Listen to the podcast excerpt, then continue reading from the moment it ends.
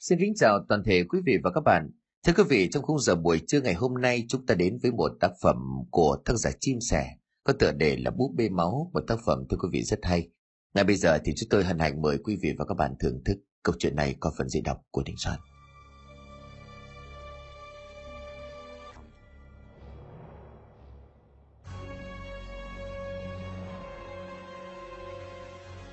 Trên chiếc xe ô tô 4 chỗ, một gia đình ba người đang rất vui vẻ cùng nhau, vừa đi vừa nói chuyện. Sau hơn một giờ đồng hồ lái xe, người đàn ông dừng xe ngay trước một ngôi nhà khá to. Tất cả bọn họ đều bước xuống sau đó. Cảnh tượng đầu tiên đập vào mắt của họ chính là hình ảnh ngôi nhà lớn, mang phong cách cổ điển với lối thiết kế cực kỳ độc đáo. Xung quanh là một khu vườn rộng cỏ cây xanh mướt, đừng cắt tỉa rất hàng đối. Về người chủ của căn nhà này rất chăm chút cho ngôi nhà còn gia đình ba người này tới xem để mua lại căn nhà. Tháng đầu tiên người đàn ông rất ấn tượng, anh ta tay mấy đứa con rồi cùng vợ đi vào bên trong ngõ cửa. Tháng sau cánh cửa mở ra, đứng trước ba người bây giờ là một người chạc tuổi 30, quần áo chỉnh chu phong thái đĩnh đạc, là một nụ cười mà nói. Mấy người này là... Người kia liền đáp lại. À tôi đây, Nam. Người mà tối qua tôi đã gọi hẹn gặp mặt anh đấy. Người kia tay bắt mặt mừng. À anh đấy hả? Tôi đợi từ sáng đến giờ. Vừa định gọi cho anh hỏi xem thế nào. Thế còn đây chắc là vợ con gái của anh phải không? Nam liền gật đầu. Phải đây là Mai vợ tôi. Còn đây là con gái tôi còn bé tên là Ly. Chào chú đi con. Dạ con chào chú. À, cháu giỏi lắm. Đoạn anh ta nhìn sang phía của Mai, vợ của Nam rồi cất giọng. Chắc chị cũng nghe qua về tôi rồi phải không? Tôi là Mạnh chủ của căn nhà này. Trước mắt thì mời mọi người nhà uống nước, còn nhà cửa thì cứ thông thả rồi xem. Nói đoạn Nam cùng vợ và con gái bước vào bên trong, vừa vào mùi mùi hương nhẹ nhẹ, dễ chịu sộc thẳng vào mũi, khiến Nam và vợ càng ưng ý hơn. Nam chưa bao giờ vào một căn nhà vừa rộng rãi thoáng mát, vừa dễ chịu đến như vậy. Nam nhảy mắt với vợ. Sau một lúc nói chuyện thì Nam và vợ bắt đầu đi tham quan căn nhà. Căn nhà có khá nhiều phòng nhưng phòng nào đều rất sạch sẽ, khác với những gì Nam nghĩ trước khi vào đây. Tất cả mọi thứ trong căn nhà này đều rất là hợp lý, khiến cho Nam và vợ chẳng còn cách nào khác ngoài gật đầu ưng thuận. Sau khi tham quan xong căn nhà, Nam quay sang nói với Mạnh. Nói thật với anh là tôi chưa bao giờ xem qua căn nào ưng như vậy. Tất cả mọi thứ đều hợp lý tôi sẽ mua căn nhà này. Mạnh nở một nụ cười rồi đáp. Tôi cũng nghĩ là anh sẽ chọn căn nhà này bởi nó quá hoàn hảo. Tôi cũng rất tiếc khi mà phải bán ngôi nhà này. Thế nhưng mà hoàn cảnh bắt buộc phải làm như vậy. Thôi được rồi, chúng ta cùng nhau xuống dưới để xem xét rồi ký kết hợp đồng. Nam gật đầu đồng ý cùng Mạnh bước xuống tầng 1 cùng với Mạnh. Vừa đi Nam vừa cất giọng hỏi. Thú thực thì tôi có một điều thắc mắc muốn hỏi anh. Mạnh liền nói, anh cứ tự nhiên đi, Tôi thấy ngôi nhà rất đẹp rất rộng rãi, vị trí cũng rất tốt, nhưng mà sao ai lại bán rẻ như vậy? Theo tôi thì tìm hiểu thì giá của ngôi nhà chỉ bằng một phần hai giá trị thực của nó. Nghe mạnh như vậy thì có chút bối rối nhưng mà rồi nhanh chóng đến lại điểm tĩnh mà đáp. Thật ra là do tính chất của công việc, cách đây mấy hôm tôi nhận được tin là phải chuyển lên làm việc gấp. Vốn cũng không có định bán nhưng mà nghĩ lại chẳng biết đến bao giờ mới quay lại cho nên là tôi mới quyết định bán. Hơi tiếc nhỉ, thế vợ con anh đâu? Mạnh liền nói, à thì họ dọn đồ vào trong ấy trước rồi. Nếu thuận lợi với anh thì ngay tối mai tôi sẽ bay vào trong ấy luôn, vì ngày mốt tôi phải đi làm rồi. Nam bày tỏ sự đồng cảm qua từng cử chỉ, nhưng mà anh thấy rõ từng sự tiếc nuối trong từng câu nói của chủ căn nhà. Tháng sau thì cả hai ký hợp đồng, rồi nhận lại căn nhà, Hoàn thành xong tất cả giấy tờ thì Mạnh rời đi sau đó. Gia đình của Nam thì quay trở về nhà cũ, thu dọn đồ đạc chuyển đến ngôi nhà mới ngay trong buổi chiều ngày hôm đó. Cuộc sống của gia đình Nam cứ như vậy trôi qua trong yên bình, cho đến một ngày, khi Nam đang vắng nhà mai bận bịu chuyện bếp núc, cho nên đứa con gái phải chơi một mình. Mặc dù là con gái nhưng con bé rất nghịch ngợm và ham học hỏi. Bởi vậy mà khi vừa đến, mọi ngóc ngách trong căn nhà này cô bé đều rất rõ. Ngay cả căn phòng nằm gần lan can trên tầng 2, cô bé cũng tìm đến để chơi. Căn phòng này vốn đã bị dư ra cho nên chủ cũ của ngôi nhà đã chọn làm kho để cất giữ đồ. Nam và Mai thấy khá hợp lý cho nên để nguyên như vậy. Bởi vậy mà bên trong có rất nhiều thứ mới mẻ, luôn lôi cuốn con bé đang ở độ tuổi học. Sau một hồi lục lọi thì con bé tìm được một cái hộp gỗ rất đẹp, chắc chắn và có khóa ở đầu nắp. Lắp thì bên trong nghe thấy tiếng động khiến cô bé càng tò mò, muốn biết bên trong có thứ gì. Thế rồi Ly kèm chiếc xuống dưới bếp tìm mẹ, cô bé liền nói, Mẹ ơi, con muốn mở chiếc hộp này ra. Mai đưa mắt nhìn qua chiếc hộp nghĩ là đồ của người chủ cũ cho nên liền nói, Không được đâu, con mau cất về chỗ cũ đi.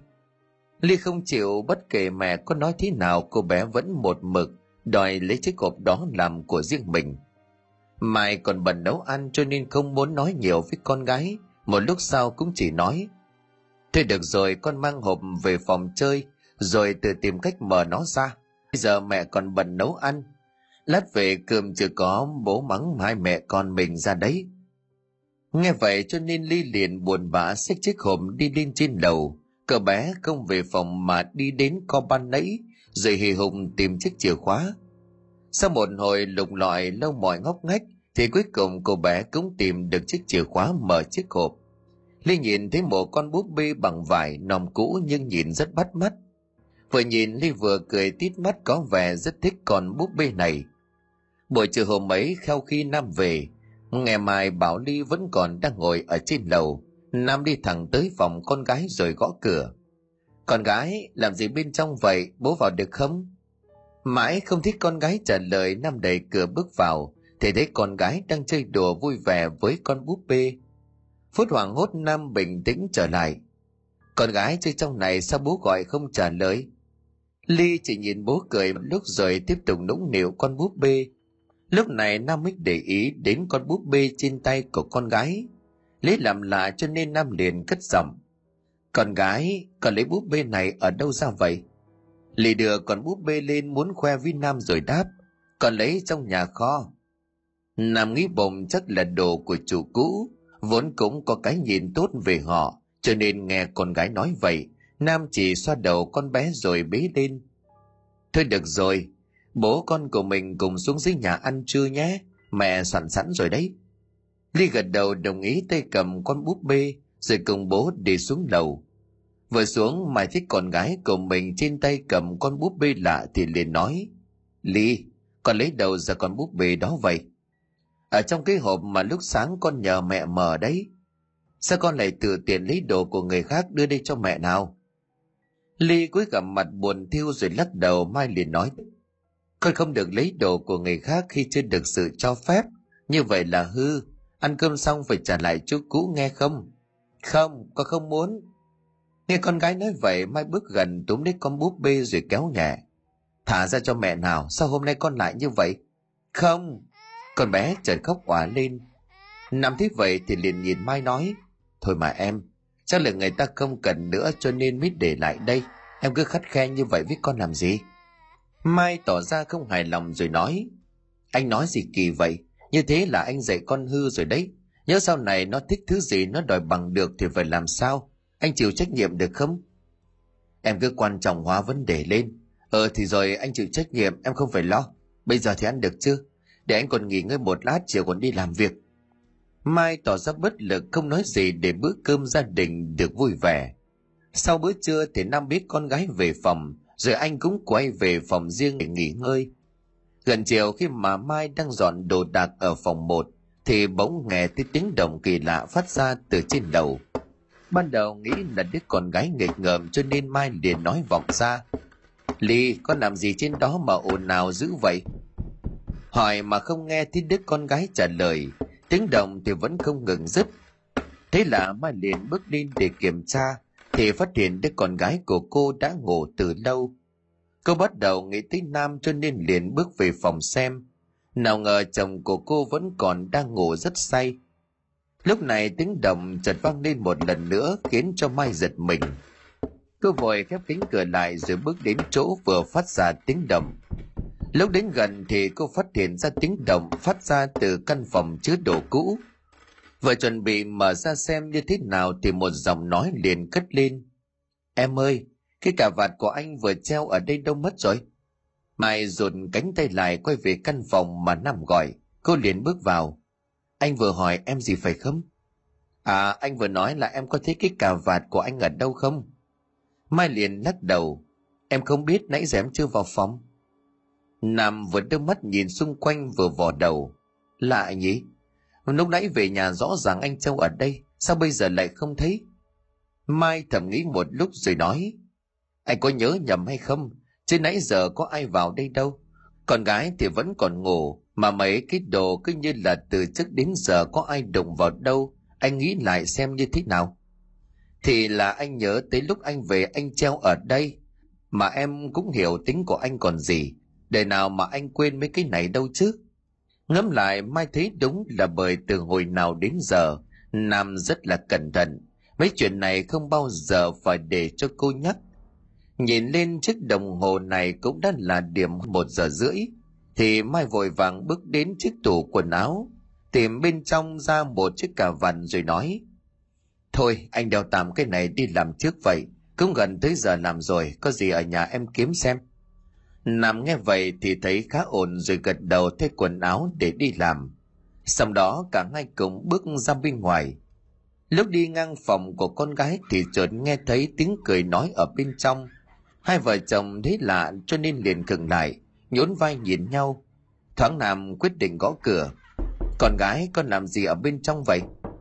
Ngay sau đó thì cánh cửa liền được mở ra.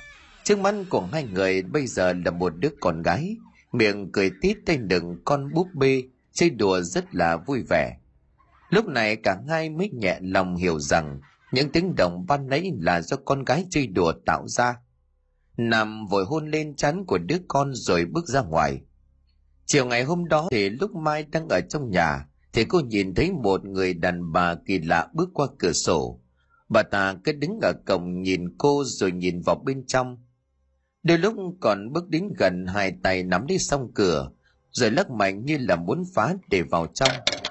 Thế là cho nên Mai vội vàng thu dọn rồi bước ra ngoài xem. Lúc tới gần thì cô phát hiện ra người đàn bà này là một người ăn mày. Nhìn bộ quần áo rách dưới bẩn thỉu, cộng với bộ tóc không biết bao lâu chưa gội, khiến cho cô không khỏi dùng mình. Bà ta nhìn Mai với một ánh mắt giận dữ. Tình hình đó Mai liền bình tĩnh rồi nói, Cô dì ơi, cô làm gì trước cổng nhà tôi vậy?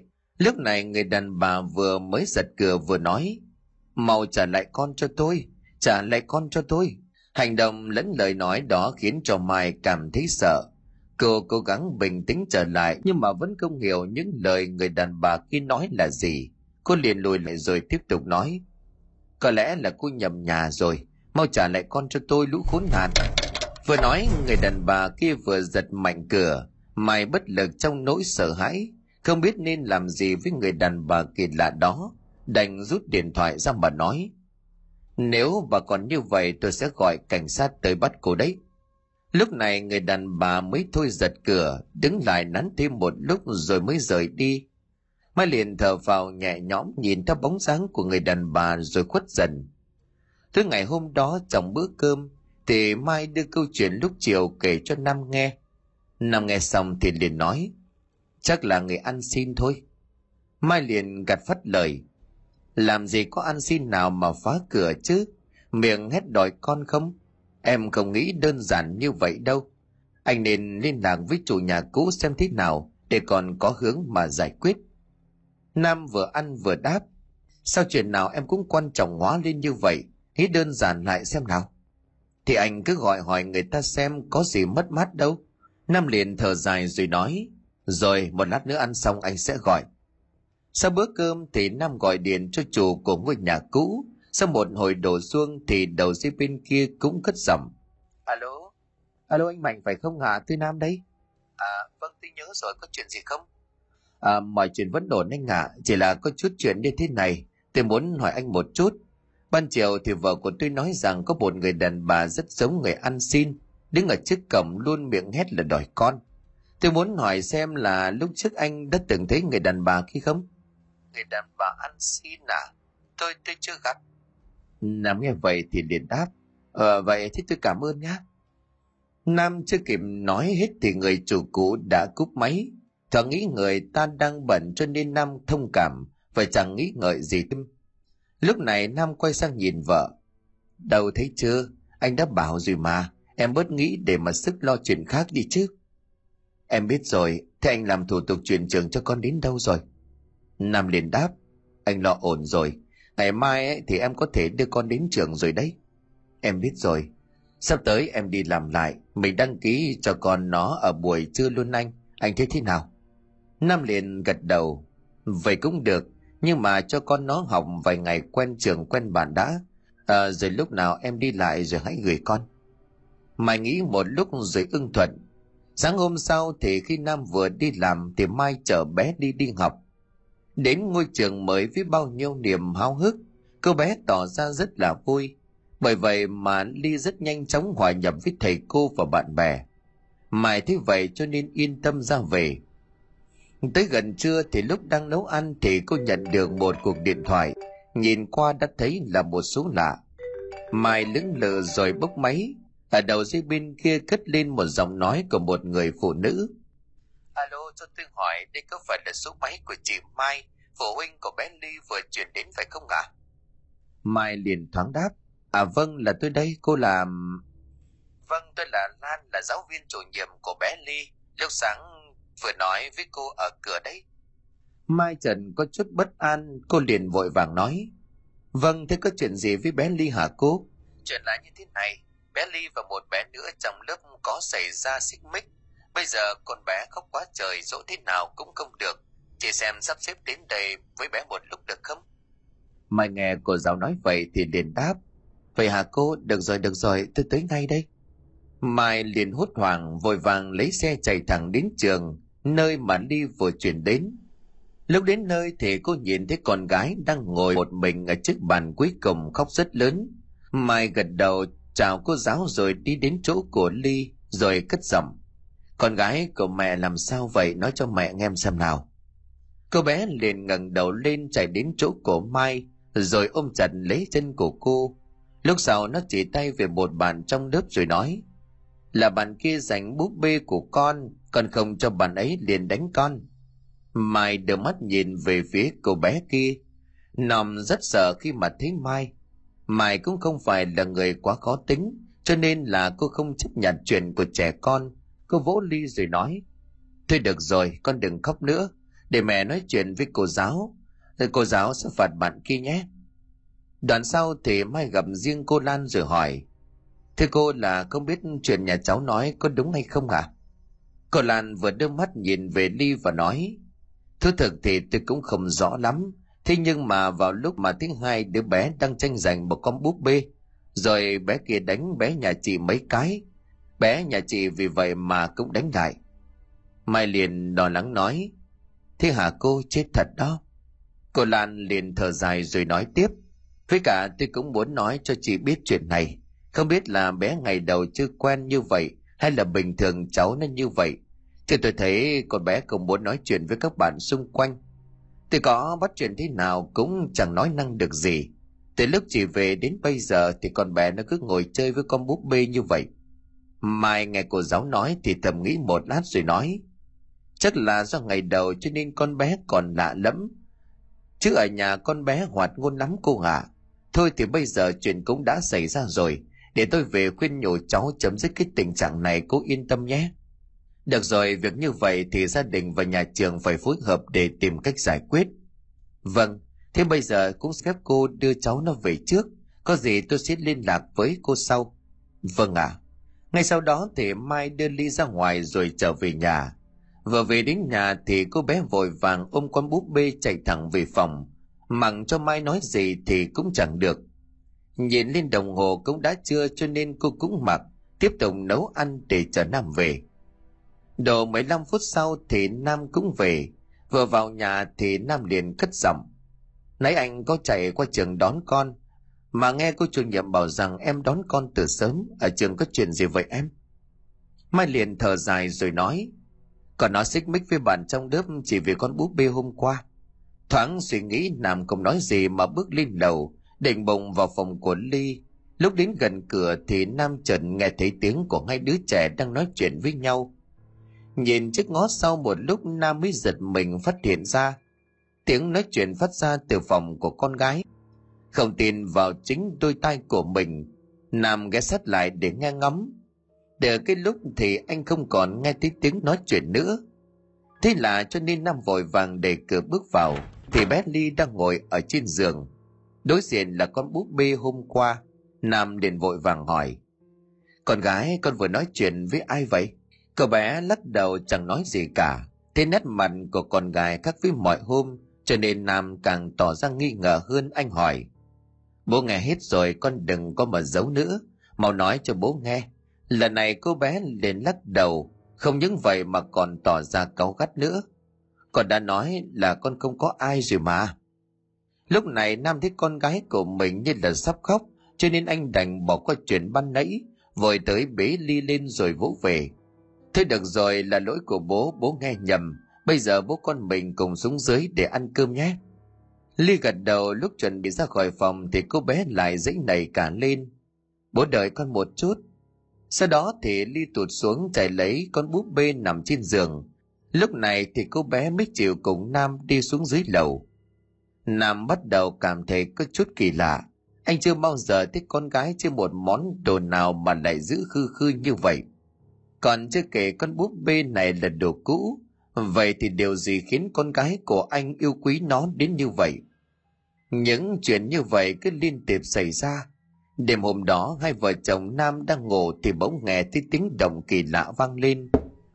Ban đầu là đôi ba tiếng lộc cộc ngắt quãng, nhưng mà càng lúc thì những tiếng động đó lại càng vang lên đều đặn hơn. Mai cứ như vậy tỉnh giấc, cô lấy người của Nam rồi kẻ nói. Anh à, anh có nghe thấy tiếng động gì không? Nam dù đang thoải mái nhưng tiếng động rất là rõ, cho nên anh vẫn nghe được Nam nói. Anh có, anh cũng đang định hỏi em đây. Mai lo lắng nói tiếp, em không biết tiếng gì nhưng mà từ nãy giờ không đứt, có khi nào là trộm không hả anh? Nam liền vội vàng chấn an. Chắc là không phải đâu, vì nhà mình cổng kín cao tường như vậy, thì làm gì trộm mà nó vào được cái chứ, để anh dậy xem thế nào. Nói đoạn thì Nam liền vội vàng ngồi dậy, định bụng bước xuống thì dòng của Mai đã cất lên. Để em đi cùng anh. Cứ thế cả Nam và Mai đều rời khỏi căn phòng ra bên ngoài xem là có chuyện gì. Vừa ra đến cửa thì nghe thấy một tiếng cạch ở phía trước. Hình như là có ai đó vừa vào căn phòng của cô bé đi. Hai vợ chồng Nam trố mắt nhìn nhau như không thể tin vào những gì cả hai vừa nhìn thấy.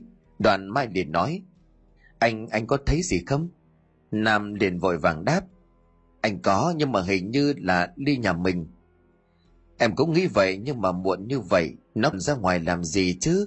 Đã vậy thì vừa thấy mình nó liền vào trong phòng. Tới lúc này thì hai vợ chồng của Nam đành bước tới phòng của con gái. Đẩy cửa bước vào thì dưới ánh sáng nhẹ của chiếc đèn ngủ, cả hai liền nhìn thấy Ly vẫn còn đang nằm ngủ ở trên giường. Thế kỳ lạ nhưng mà cũng không nỡ đánh thức con bé, cho nên chỉ âm thầm xem xét lại mọi thứ xung quanh. Sau khi thấy mọi thứ vẫn ổn cả hai định bồng sẽ quay ra, thì phát hiện thấy rất nhiều dấu chân có dính bụi in trên nền nhà. Quan sát một lúc thì cả hai phát hiện ra đó chính là dấu chân của bé Ly. Lần này không còn nghi ngờ gì nữa, mà liền vội bật điện căn phòng rồi bước giường đánh thức Ly dậy. Con gái, con mau dậy đi, bố mẹ có chuyện muốn nói với con sau một lúc gọi thì con bé ngáp ngắn ngáp dài rồi mở mắt. Có vẻ như là chịu khó khi bị đánh thức. Nhìn con gái như vậy, cả hai liền khó chịu hơn mai liền nói. Nửa đêm không ngủ, con còn ra ngoài làm gì? Ly liền gật gù, đang vẻ buồn ngủ mà nói. Không à con đang nằm ngủ mà. Lúc này nam liền cất giọng. Con đừng nói dối bố mẹ, trẻ con nói dối như vậy là hư biết không? Ly tỏ ra cấu gắt. Con không nói dối, con đang ngủ mà vậy ai ra ngoài bước vào từ phòng của con, rồi dấu chân này nữa? Con thử nhìn xem có phải là dấu chân của con không? Ly nhìn những dấu chân dưới sàn nhà rồi đưa mắt nhìn về bàn chân của cô bé, thì phát hiện chính là dấu chân của cô. Thế nhưng con bé vẫn còn lắc đầu. Không không phải là con. Con đang ngủ, tại sao bố mẹ không tin con? Thế con gái òa lên góc nức nở, nhìn khuôn mặt chẳng giống như đang nói dối nam chỉ đành nhảy mắt với vợ rồi cất giọng. Thôi được rồi, bố mẹ xin lỗi. Chắc là bố mẹ nhìn nhầm con ngủ tiếp đi. Đoàn mai vỗ về bé ly rồi kéo chăn đắp lên người cho con bé bước ra ngoài. Cả hai trở về phòng trong sự hoài nghi tột độ. Mai nằm gối tay lên tay của nam, rồi thủ thỉ. Anh này, chuyện bà nãy thực sự em không hiểu. Rõ ràng là dấu chân của con bé nhưng nó một mực phủ nhận từ con bé làm gì đã biết nói dối qua đời nói lẫn nét mặt như vậy chứ? Anh cũng không biết nên tin vào đâu nữa. Có thể con mình mộng du cho nên vậy. Nói thì thấy thương con nhưng mà giờ chỉ còn cách như thế này. Ngày mai em vẫn cứ đi làm. Tiền cho con nó nghỉ một hôm dẫn đến bác sĩ tâm lý. Chứ theo anh là con bé đang gặp vấn đề khi mà chuyển đến môi trường mới. Mai im lặng suy nghĩ một lúc sau cô nói, chắc là phải vậy thôi mà bây giờ cũng muộn rồi, anh nghỉ chút đi, mai còn dậy sớm. Ngày hôm sau như đáp bàn với nam, mai đưa bé ly đến gặp bác sĩ tâm lý. Sau khi quan sát và thăm khám cho cô bé, bác sĩ gặp riêng mai rồi nói, có vẻ như là chị đã suy nghĩ quá nhiều, cho bé hoàn toàn bình thường. Mai rất mừng khi nghe bác sĩ kết luận như vậy, nhưng mà trong lòng của cô vẫn có chút vướng mắc. Cô nhìn về bé ly ở căn phòng đối diện rồi nói, thưa bác sĩ vậy những điều xảy ra với cô bé gần đây thì sao à cái này thì dễ hiểu thôi. Bởi bé còn nhỏ cho nên đột ngột thay đổi môi trường sống. Thường có những phản ứng như vậy. Anh chị nên chơi với cháu nhiều hơn. Nhưng mà không nên nặng lời hay là cấm đoán trong thời gian này. Nếu không thì ảnh hưởng đến sự phát triển của bé. Và cứ chờ đợi đi. Một thời gian nữa chắc chắn bé sẽ ổn lại. Vâng tôi cảm ơn bác sĩ nhiều. Sau khi thăm khám xong thấy con gái bình thường mai đưa cô bé về nhà. Lúc tới nhà thì cô vừa xuống xe kéo để cánh cổng lại, thì bất ngờ một người đàn bà lao tới túm đi xong cửa sổ giật điên đảo. Thoáng qua mai phát hiện ra đó chính là người đàn bà ăn xin ngày trước. Bà ta vẫn y như lần trước, vẫn điên cuồng phá cửa rồi hét lớn, trả con cho tao, mau trả con cho tao. Mai chẳng biết nên làm như thế nào, hoảng loạn đứng nhìn người đàn bà kia phá phách. Một lúc sau khi mà bà ta nguôi ngoai mai mới dám cất giọng. Cô gì à cô là ai? Sao lần nào cũng tới rồi nói những câu như vậy, cô muốn gì? Người đàn bà kia ngồi sụp xuống, lần này bà ta bắt đầu khóc. Khóc những tiếng nghe rất thảm thương. Khóc một lúc thì bà ta gạt nước mắt rồi nói, thằng khốn nạn đó đâu? Thằng khốn nạn đó đâu rồi? Ý cô là ai? Người đàn bà im lặng một lúc rồi nói, mấy người mới chuyển đến phải không? Mai lưỡng lự gật đầu người đàn bà kia vội lít tới rồi nói vậy mấy người có nhìn thấy cô bé nào chừng hai tuổi trong nhà không không từ lúc nhà tôi về đây thì chưa hề gặp ai ngoài chủ ngôi nhà này. Tôi không tin. Mấy người lừa tôi. Tôi phải vào bên trong, tôi phải vào bên trong để tìm. Mai càng bối rối nhìn xung quanh bởi cô bắt đầu nhận ra trong con người giờ điên cùng này có rất nhiều vết thương tổn chưa lành. Thế nhưng chừng ấy là vẫn chưa đủ thuyết phục Mai cô nói. Tôi không dối cô. Gia đình tôi vừa mua lại căn nhà này từ một người đàn ông. Ông ta bảo vợ con của ông ta không có ở đây Bán xong căn nhà thì cũng không thấy tới. Tôi chỉ biết có vậy. Nếu mà cô không tin, tôi cũng không biết phải nói như thế nào. Người đàn bà nghe vậy rồi gục bên cổng một lúc lâu sau đứng dậy quay đầu bỏ đi. Miệng không ngừng lẩm bẩm. Bị lừa rồi. Mấy người bị hắn lừa rồi. Bà ta còn cười lên một cách đầy khó hiểu. Khi bóng của bà ta vừa khuất thì bất chợt một giọng nói kháy lại vang lên.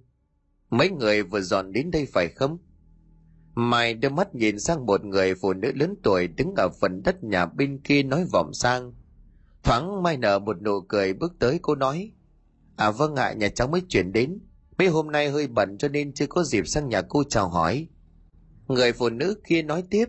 Dọn về đây ở hẳn thì lo gì, mà tôi cũng vừa đi du lịch về. Thế bên ngoài ồn ào cho nên ra xem, hóa ra lại là người đàn bà điên đó.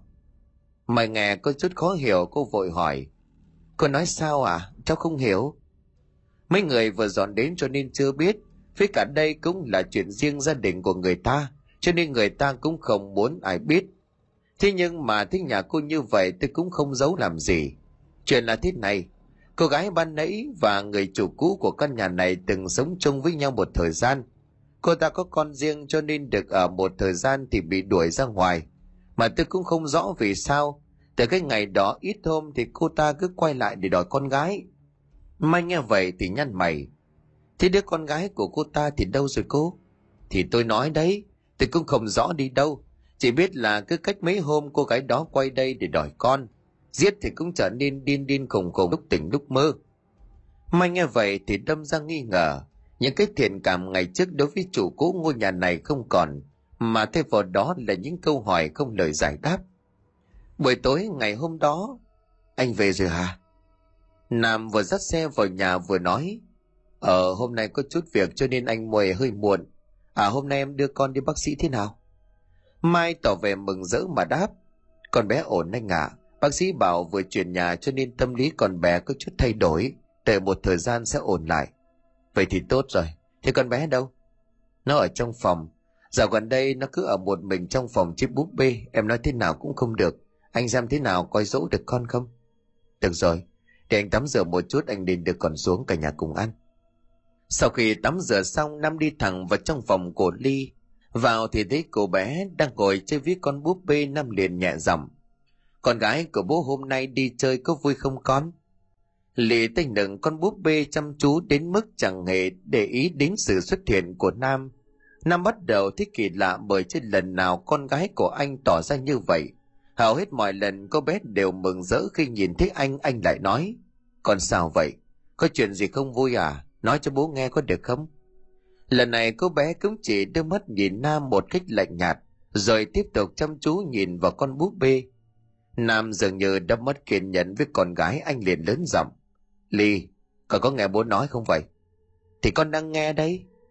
Thế con gái trả lời nhưng lại tỏ ra rất hỗn. Nam vội tiến tới giật lấy con búp bê rồi quát.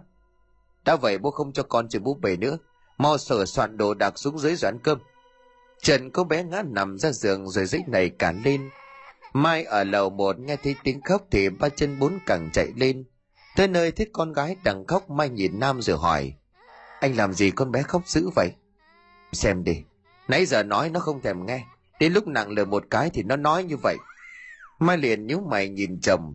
Anh cũng nghe bác sĩ nói rồi mà. Bây giờ làm như anh là không được đâu. Đoàn Mai bước lại gần chiếc giường ngồi ký bên Ly rồi nhẹ giọng. Thôi được rồi con đừng khóc nữa, mau ngồi dậy đi, để mẹ nói bố cho. Được dỗ dành con bé khóc dữ hơn rồi chỉ tay vào con búp bê. Con muốn con búp bê. Bất lực Nam thở dài một cái đành trả lại búp bê cho con gái. Lúc này cô bé mới ngừng khóc, nhưng mà hình như vẫn còn giận Nam. Mặc cho Nam có dỗ thế nào cũng chẳng chịu. Sau bữa cơm cô bé lại quay trở về phòng cùng với con búp bê, rồi đóng kín cửa lại. Điều đó khiến cho vợ chồng của Nam càng lo lắng hơn. Rồi đã được bác sĩ tâm lý nói cặn kẽ, nhưng mà hình như lúc này cô bé càng thu mình lại, từ trên một mình. Chuyện của con gái chưa ổn thì Mai chợt nhớ về chuyện lúc chiều người hàng xóm để. Cô quay sang nhìn Nam rồi cất giọng. À anh này, anh có nhớ người đàn bà mấy hôm trước không? Em nghe nói hàng xóm nói có một cô gái trẻ chứ không như là vẻ bề ngoài Lúc chiều cô ta đi lại tìm nhà mình và luôn miệng đòi con như là hôm trước. Nằm nghe thì tròn xe mắt anh hỏi lại. Thật vậy à? Nếu lần nữa thì em gọi cảnh sát tới. Anh nghĩ rằng cô ta đang có ý đồ với nhà mình. Mai liền vội vàng lắc đầu. Không như anh nghĩ đâu. Em nghe hàng xóm nói chuyện này đã xảy ra trước lúc mình mua căn nhà này.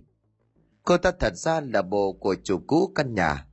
Ngày đầu cô ta cũng có một đứa con gái, nhưng mà lại không hiểu vì lý do gì mà anh ta đuổi ra khỏi nhà. Còn đứa bé kia thì biến mất không một dấu vết. Vì vậy mà đôi ba hôm mới lại đây đòi con. Rồi em mới thấy chuyện này rất hợp tình. Anh nghĩ rằng chủ căn nhà này bán căn nhà này rẻ vì lý do đó không? Anh cũng không rõ.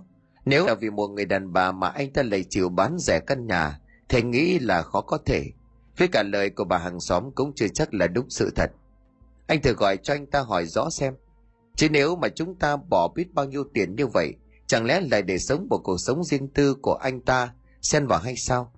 Nếu có đề thì bắt anh ta giải quyết cho rõ, không thể để ra bao hôm cô ta lại đến nhà mình như vậy.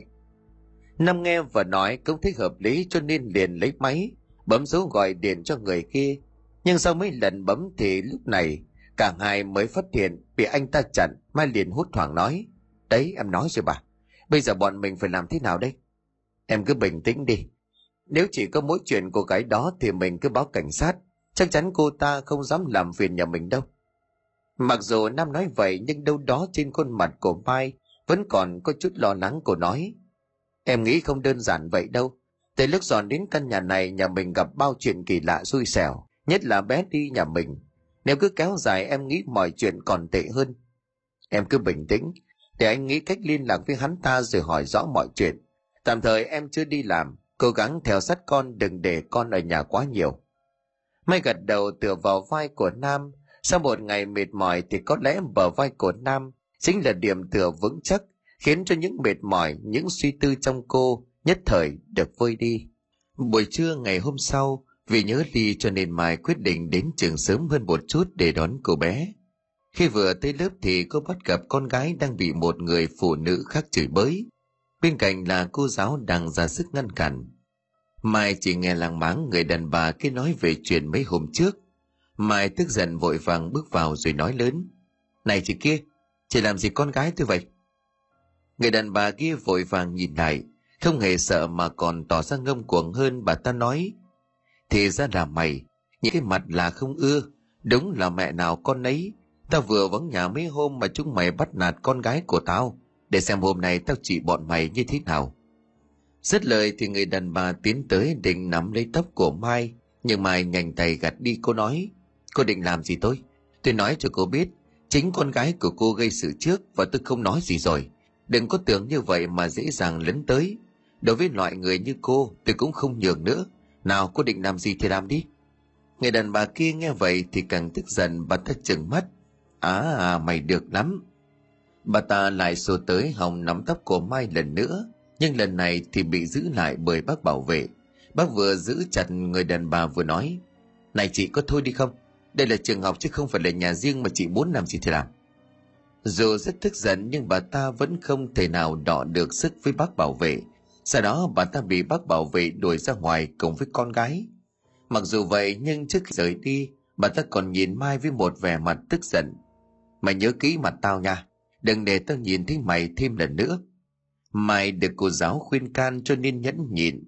Trước những lời nói đó, sau khi người đàn bà kia ra về, Mai mới chạy lại chỗ của Ly, nhìn một lượt rồi lại nói.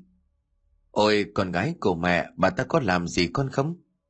Lì tuổi thân bật khóc, bà ta gõ vào đầu của con. Mai ôm chặt lấy con gái rồi vỗ về. Thôi được rồi, con đừng khóc nữa, ca quạn đang nhìn con kìa. Lúc này cô giáo mới liền cất giọng. Tôi xin lỗi chị và cháu. Bà ta hung hãn quá tôi không làm được gì. Có gì lần sau tôi sẽ rút kinh nghiệm để không xảy ra chuyện này thêm lần nào nữa. Không có sao đâu ạ. À. Nhìn bà ta thì tôi cũng đã rõ rồi. Mà thôi cũng hết giờ rồi tôi xin phép đưa bé đi đi trước. Dứt lời thì Mai đưa con gái trở về nhà. Trên đoạn đường về Mai vô tình nhìn thấy một vụ tai nạn nghiêm trọng. Vụ tai nạn khiến cho dòng xe bị ùn ứ cả một đoạn đường dài. Lướt qua chỗ tai nạn thoáng nhìn, thì Mai phát hiện người gặp chính là người đàn bà ban nãy.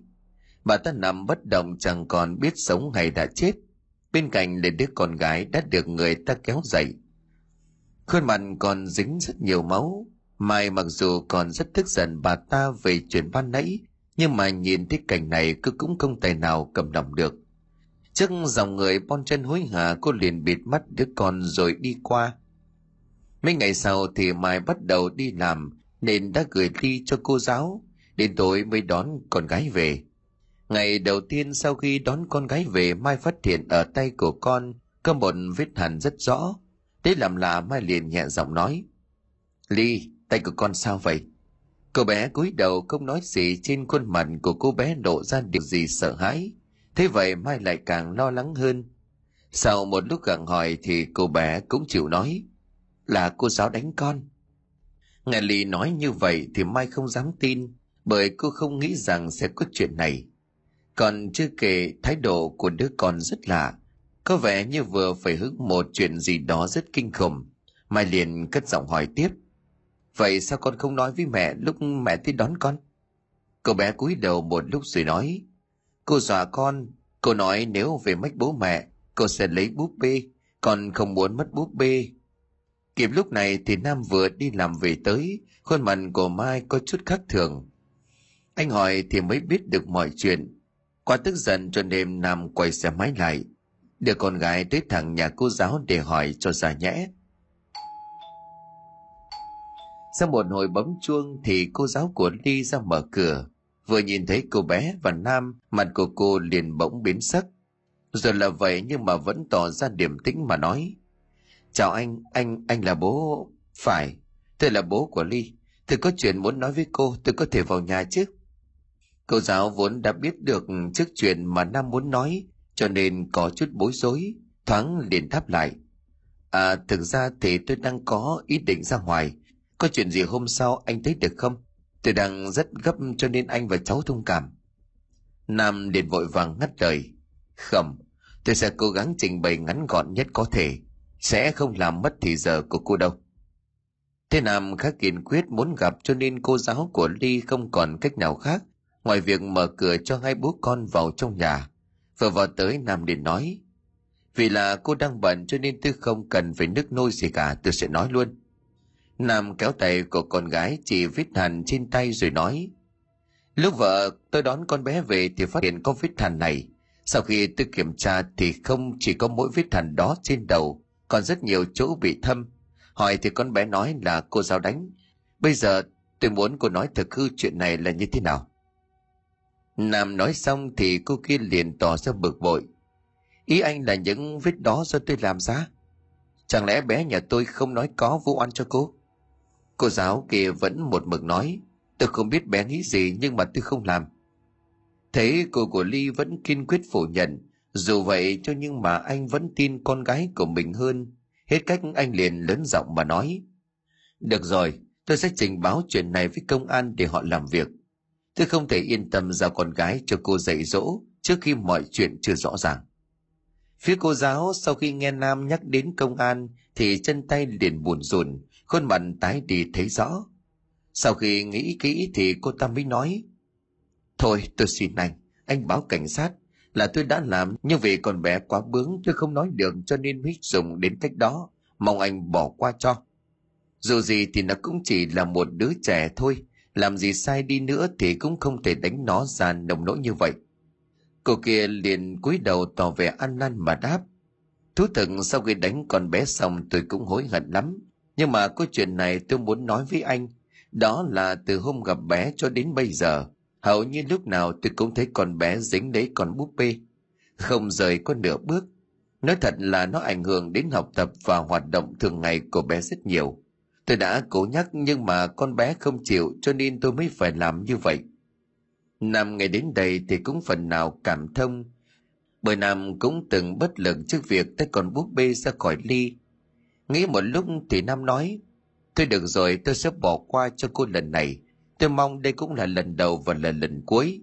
Bây giờ thì tôi xin phép đưa cháu nó về. Đoàn cô giáo tiến hai bố con của nam ra ngoài cầm xong đâu đó thì mới quay trở vào trong nhà. Từ hôm đó mai đưa con đi hầm thì không còn gặp lại cô giáo là nữa liên lạc gửi bé cũng chẳng được. Mấy ngày sau thì nhận được tin rằng cô giáo đã treo cổ tại nhà riêng không rõ lý do. Cũng kể từ ngày hôm đó thì vợ chồng của nam bắt đầu nghi ngờ, còn búp bê mà con gái của họ ngày đêm không rời. Chỉ vì con búp bê mà vợ chồng anh thường xuyên phải cáu gắt với con cũng vì con búp bê đó mà phụ huynh một người bạn của ly bị tai nạn. Cô giáo của ly thì tự sát, dường như con búp bê này không bình thường như những con búp bê khác. Rồi biết làm vậy nhưng mà vợ chồng của nam không thể nào tách con búp bê khỏi đứa con gái. Bởi chỉ cần đụng vào thôi thì con gái của họ cũng đã nảy đúng cả lên rồi. Trong một lần ta làm thì nam theo túi đồ màu đen về. Tới nhà mai nhìn thấy thì liền cất giọng anh xách gì ở tay vậy? Nam đưa lên tay miệng cười tùm tìm mà nói à anh mua cho con bé ít đồ chơi xem như thế nào. Chứ nhìn nó càng ngày càng bám đến con búp bê không rời, anh không có chịu được. Mà em đang nấu ăn sao? Vâng em đang nấu ăn. Nam liền gật đầu rồi nói, thế anh lên phòng con tí nữa anh tắm rồi mình cùng ăn luôn. Nói xong thì nam bước lên trên lầu, đoạn vào trong phòng con gái thì bé vẫn còn đang ngồi chơi ở giường anh liền cất giọng. Con gái, con xem bố mua gì cho con này. Lì ngước mắt lên nhìn rồi lại cúi xuống ngay, tiếp tục chơi với con búp bê. Nam cố gắng bình tĩnh rồi mở chiếc túi, lấy ra rất nhiều đồ. Nào là váy, nào là quần áo và cả những món đồ mà ngày thường ly vẫn hay vòi để mua. Những tưởng ly sẽ cuốn lấy đống đồ mới, thế nhưng không. Cô bé chỉ liếc nhị rồi quay sang chỗ khác tỏ vẻ không hề hứng thú. Nam vẫn cố giữ sự bình tĩnh với con gái anh liền nhẹ giọng. Bố mua những thứ mà con rất thích này, con thử xem có vừa hay không. Vừa nói, bố của nam vừa bước tới trước mặt của cô bé. Bất ngờ ly liền gạt phăng đống đồ xuống rồi đáp. Không, con không thích, bố đi ra ngoài đi. Bất lực, nam liền đành nói. Vậy thôi, bố ra ngoài đây, một lần nữa con thử xem có vừa không nhé nói xong thì nam liền bước ra ngoài, khuôn mặt đầy thất vọng. Đêm hôm đó cũng vì chuyện của con gái mà cả hai không tài nào ngủ được. Mai liền thì thủ vào tay của nam. Anh xem thế nào đi, chứ em thấy mọi chuyện là không có đơn giản như là vợ chồng của mình nghĩ đâu. Con bé đó chắc chắn là có vấn đề. Nam liền thở dài hướng ánh mắt nhìn lên trần nhà. Là người đi một lúc nam nói anh cũng nghĩ rồi, nếu vì con búp bê thì chỉ cần khiến con bê biến mất, thì mọi chuyện sẽ trở lại bình thường mà thôi.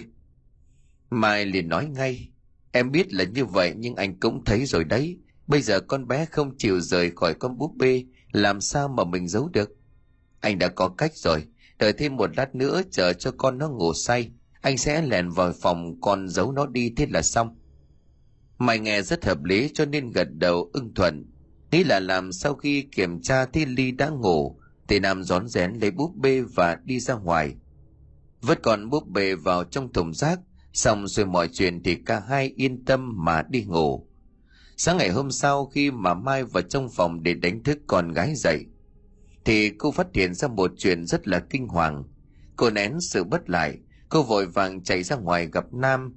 Cô hốt hoảng liền cất giọng, anh này lúc tối lúc tối anh vứt con búp bê đi chưa nam tỏ ra nghi ngờ và hỏi lại anh vứt đi rồi vứt ra sân là đằng khác.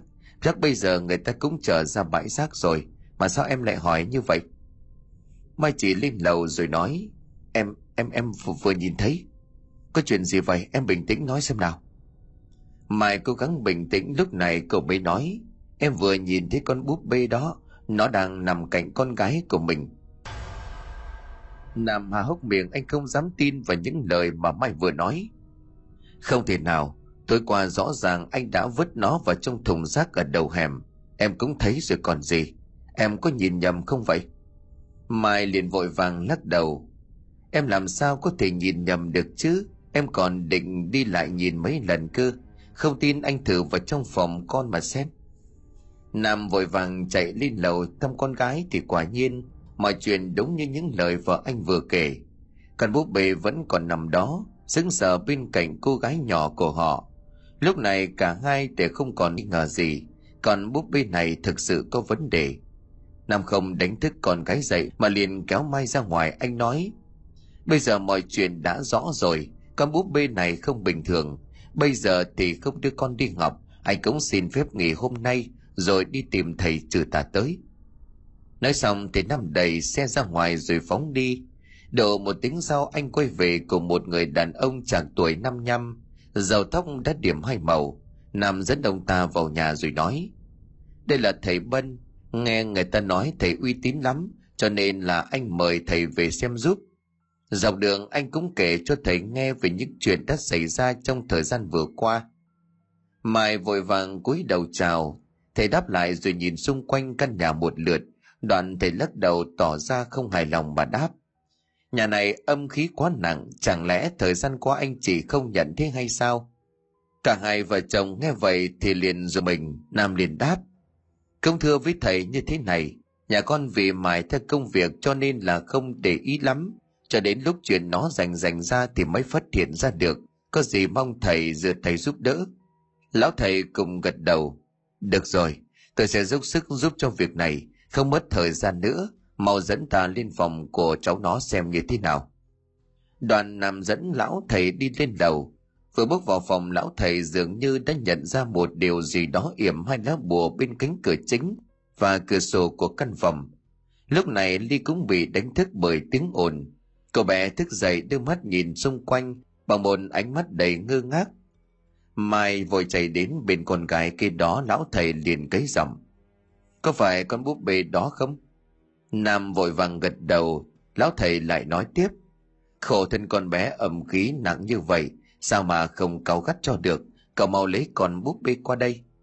Nam bước tới, Ly dường như nhận ra những hành động kế tiếp của bố. Cô liền giơ con búp bê vào chăn. Không, con không đưa đâu, búp bê là của con. Mai ngồi bên dỗ ngọt. Bố mẹ chỉ là mượn một chút thôi, xong việc sẽ trả con ngay. Rồi làm vậy nhưng mà Ly không chịu, cô bé liền quay người lại, giấu con búp bê đi và bất lực. Nam đành ra hiệu cho vợ giữ lấy con gái, rồi mạnh tay kéo con búp bê đưa cho lão thầy. ly Hòa lên khóc như là bị ai đánh, nhìn cảnh tượng đó thì vợ chồng của Nam rất đau lòng, nhưng vì con gái cho nên họ không còn cách nào khác. Vì lão thầy sau khi cầm con búp bê, ông ta vội đặt xuống trước bàn rút ra bốn chiếc kim nhọn, đâm vào tứ chi của con búp bê. Ngay lúc này thì trong phòng bắt đầu vang lên những tiếng khóc của đứa trẻ. Tiếng khóc đó phát ra từ con búp bê. Lúc này lão thầy và vợ chồng của Nam mới biết rằng oan hồn nấp trong con búp bê này là một oan hồn trẻ nhỏ. Sau khi đã khiến oan hồn hiện nguyên hình, lão thầy lấy thêm đi một lá bùa màu đỏ, yếm ngay trên mặt của con búp bê, khiến oan hồn gào khóc dữ dội. Con búp bê động đậy liên tục như là muốn thoát khỏi mấy chiếc kim nhọn. Một lúc sau từ trong con búp bê, một cái bóng đèn thoát ra, vừa tới chỗ của Ly đang vùng vẫy. Kể từ lúc đó cô bé không còn khóc nữa rồi ngồi phát dậy, đưa cả mắt sắc lạnh nhìn mọi người xung quanh. Mai chưa kịp hiểu ra chuyện gì thì đã bị Ly đẩy ngã lăn ra nền nhà. Lão thầy thấy vậy thì vội nói. Hai người mau lùi lại đi, giờ đó không còn là con gái của hai người nữa đâu. Vợ chồng của Nam vừa lo lắng lẫn sợ hãi lùi lại. Lúc này cả hai mới nhìn rõ oan hồn kia đã nhập vào con gái của họ. Mai liền vội dục lão thầy. Thưa thầy, thầy cứu lấy con gái của con với à?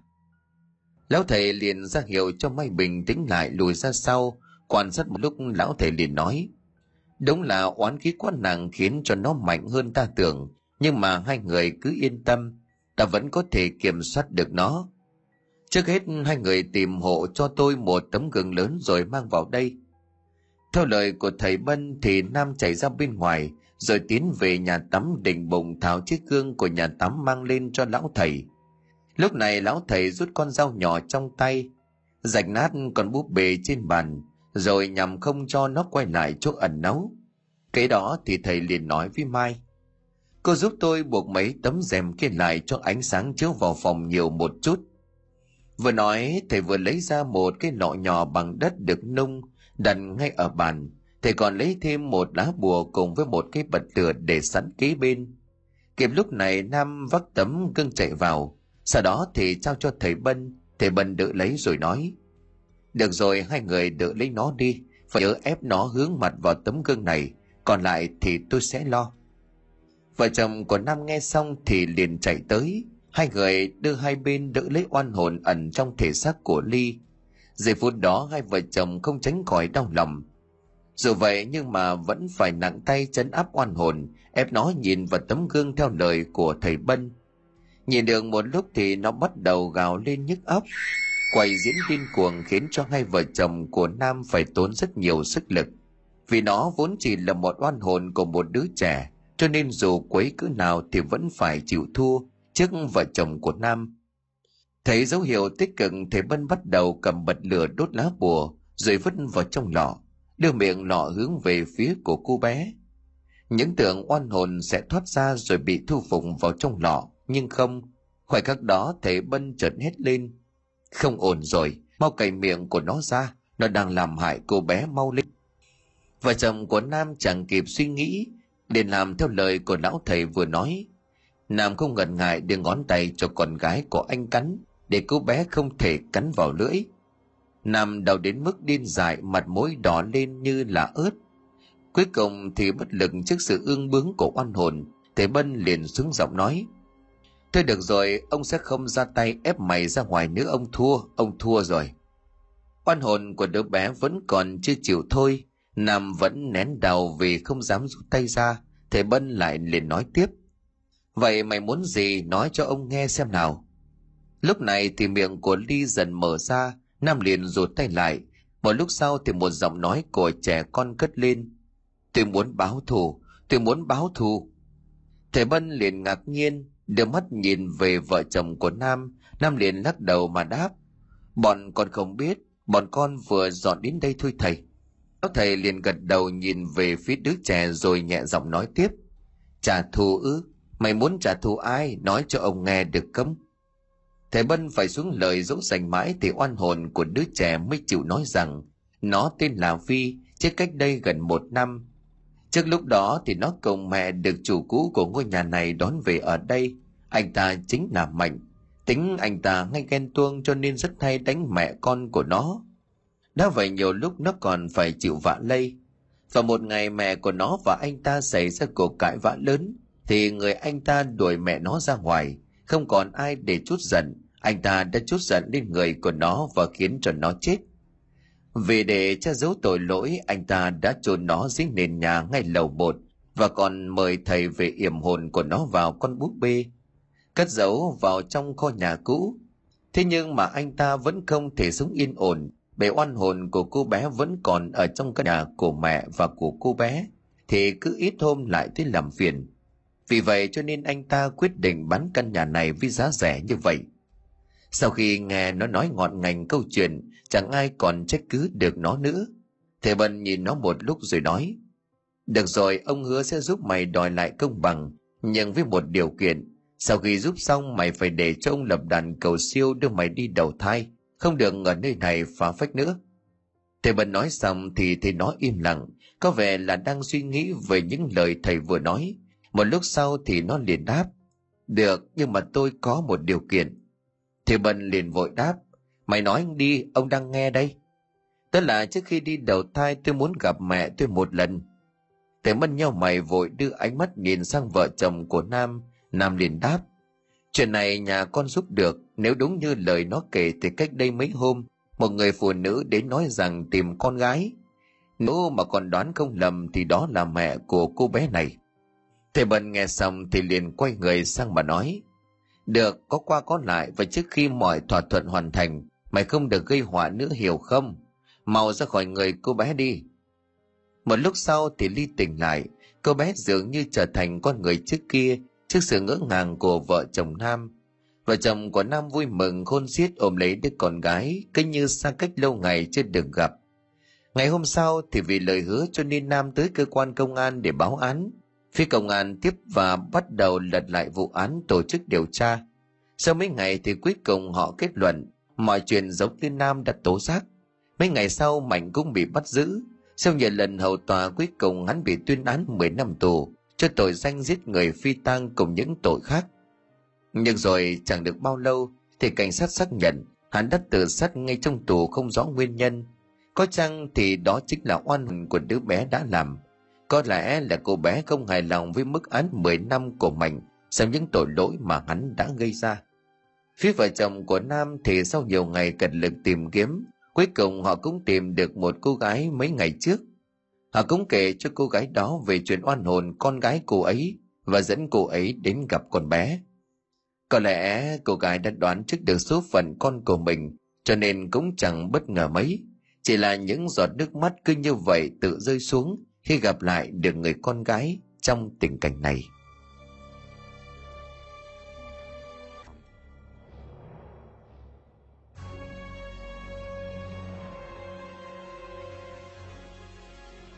Xin cảm ơn quý khán thính giả đã chú ý đón nghe. Xin kính chào tạm biệt quý vị và xin hẹn gặp lại quý vị trong những câu chuyện tiếp theo.